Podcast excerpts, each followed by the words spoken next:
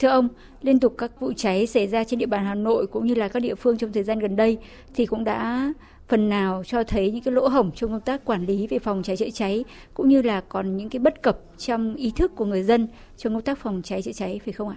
Vừa qua thì xảy ra cái vụ cháy chung cư mini tất cả mọi người bắt đầu tá hỏa lên để tìm hiểu lại xem là những cái quy định pháp luật liên quan đến ờ, chung cư mini ở Việt Nam nó như thế nào thì mới nhận ra rằng là hiện nay trong văn bản luật là không có các cái khái niệm về chung cư mini, mà chung cư mini lại được đề cập trong cái quyết định riêng của một thành phố là thành phố Hà Nội. Dẫn đến cái tình trạng là nhà chung cư được coi là mini thì lại không được coi là nhà chung cư và không áp dụng các cái quy chế tiêu chuẩn về phòng cháy chữa cháy áp dụng đối với nhà chung cư. Dẫn đến là những cái nhà mà chung cư mini mọc lên rất là nhiều nhưng lại không có cái hệ thống phòng cháy chữa cháy. Dẫn đến là khi mà xảy ra những sự cố về hỏa hoạn, cái hậu quả để lại nó sẽ rất là nghiêm trọng cũng không chỉ là các chung cư mini có những cái khu dân cư nói chung hoặc là khu nhà trọ cũng chưa thực sự là đạt chuẩn về phòng cháy chữa cháy. Vâng, à, điều đấy cũng chính là một cái điểm đáng lo ngại rất là lớn. À, hiện nay đối với các nhà ở cao tầng khi đi xin ờ, giấy phép đối với nhà nhà dân thì xin giấy phép thì cũng có đưa ra một số các cái phương án về phòng cháy chữa cháy nhưng mà rất là đơn giản.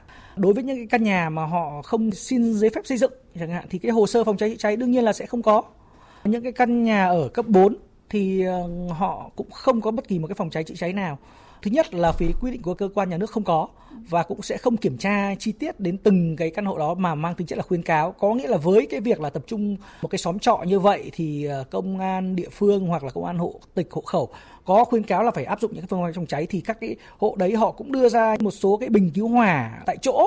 Tuy nhiên, với những cái đấy không được tập huấn để sử dụng như thế nào, cũng không đảm bảo là cái cái thiết bị phòng cháy chữa cháy đó nó có hoạt động được ổn định hay không. Còn rất là nhiều lý do khác dẫn đến cái việc mà xảy ra cái đám cháy thì không ai mong muốn cả. Nhưng khi đã xảy ra đám cháy rồi mà không có kỹ năng đó thì hậu quả rất là nghiêm trọng khi mà xảy ra các vụ cháy thì mọi người mới cứ ồ ạt đi mua các vật tư rồi cũng thấy là lo lắng cho gia đình mình thế nhưng nếu qua cái thời gian đấy thì nó lại lắng đi thì rõ ràng là cái ý thức của chính người dân thì cũng chưa phải là lo cho tính mạng của gia đình cũng như bản thân mình. Đúng rồi.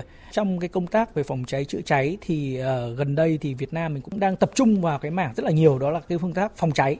Như chúng ta đã biết là chữa cháy nó chỉ là cái phần đằng sau. Cái quan trọng nhất là phải phòng cháy trước. Nếu chúng ta có những cái biện pháp phòng cháy tốt thì cái khả năng xảy ra đám cháy nó sẽ ít xảy ra. Còn đương nhiên khi mà đám cháy đã xảy ra rồi thì sẽ tính đến các cái, cái phương pháp là chữa cháy. À, và bản thân là nếu như chúng ta có ý thức về phòng cháy thì sẽ giảm thiểu rất là lớn. Có rất là nhiều nhà dân hiện nay đang uh, sử dụng mà không hề quan tâm đến cái việc là phòng cháy chữa cháy như thế nào trong khi cái việc mà để áp dụng những cái phương pháp phòng cháy có thể chi phí nó không quá lớn. Ví dụ chúng ta lắp những cái đầu báo cháy, báo khói, hoặc là chúng ta có tính đến cái phương án thoát hiểm, hay là chúng ta cứ phải lồng kín lại để phòng chống an ninh. Nhưng mà quên đi cái việc là phòng cháy chữa cháy, hoặc là lắp thêm một cái cầu thang à, thoát hiểm bằng sắt bên ngoài, có lẽ là chi phí nó không quá lớn. Có hai vấn đề chúng ta cần phải quan tâm, đó là phòng cháy chúng ta phải quan tâm số 1 và bên cạnh đó thì chúng ta phải áp dụng những cái phương pháp chữa cháy. Tại chỗ, các lính cứu hỏa thường đưa ra những cái biện pháp là nếu cái đám cháy lúc mà còn nhỏ chúng ta phát hiện ra sớm, chúng ta dập tắt nó rất là đơn giản. Với những cái bình xịt thông thường, có thể dập tắt đến 8 90% các cái đám cháy rồi. Quan trọng chúng ta có phát hiện được ra không? Hay là chúng ta có ý thức về cái việc phòng cháy chữa cháy không? Ví dụ khi chúng ta ra khỏi nhà, chúng ta đã có ý thức về tắt điện hay không? Hay là chúng ta thiết kế cái công tắc điện thì có cái, các cái automat chống cháy, chống chập hay không? Thì đấy là nó có thể ngay từ đầu chúng ta đã phải có ý thức về phòng cháy. Giảm cái việc đám cháy xảy ra thì sẽ giảm những cái thiệt hại trong tương lai.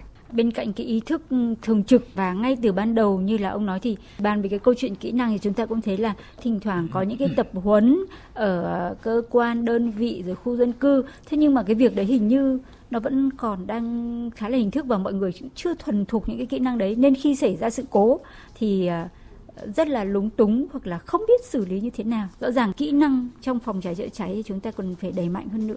Nếu chúng ta chỉ coi phòng cháy chữa cháy như là một cái hình thức yêu cầu của pháp luật, nếu như chúng ta cứ đi tìm sau mỗi đám cháy, chúng ta lại truy cứu những cái trách nhiệm trách nhiệm của chủ đầu tư, trách nhiệm của ban quản lý, trách nhiệm của ban quản trị tòa nhà như thế nào thì đấy chúng ta đang giao cái tính mạng mình sang cho những người người khác. Bản thân mỗi chúng ta cần phải có những cái ý thức về cái việc phòng cháy cho chính chúng ta nếu mà chúng ta chỉ đối phó khi mà cơ quan chức năng yêu cầu về tập huấn phòng cháy chữa cháy thì người đi xem người không. À, thậm chí là cũng chỉ nhìn đấy thôi và ok thôi khi cần thì tôi sẽ lên YouTube xem hay tôi lên TikTok tôi xem. Thiếu những cái kỹ năng thực tiễn. Để khi xảy ra đám cháy là lúng túng. Không biết sử dụng những cái công cụ chữa cháy như thế nào. Và điều đấy nó sẽ dẫn đến là cái hậu quả mà nếu như sự cố xảy ra thì tất cả những cái đó nói đã muộn ông có những cái lời khuyến cáo như thế nào đối với mọi người trong việc là hãy chủ động phòng cháy, chữa cháy? Việt Nam cũng đang trong cái quá trình phát triển, có rất nhiều các cái hạ tầng cơ sở. Nếu mà yêu cầu toàn bộ tuân thủ theo đúng quy định pháp luật là cái tốt nhất. Tuy nhiên bên cạnh đó chúng ta phải nhìn vào một cái thực tại. Đó là những cái căn nhà của chúng ta, những cái hạ tầng cơ sở của chúng ta còn thua kém ờ, thế giới ờ, rất là lớn.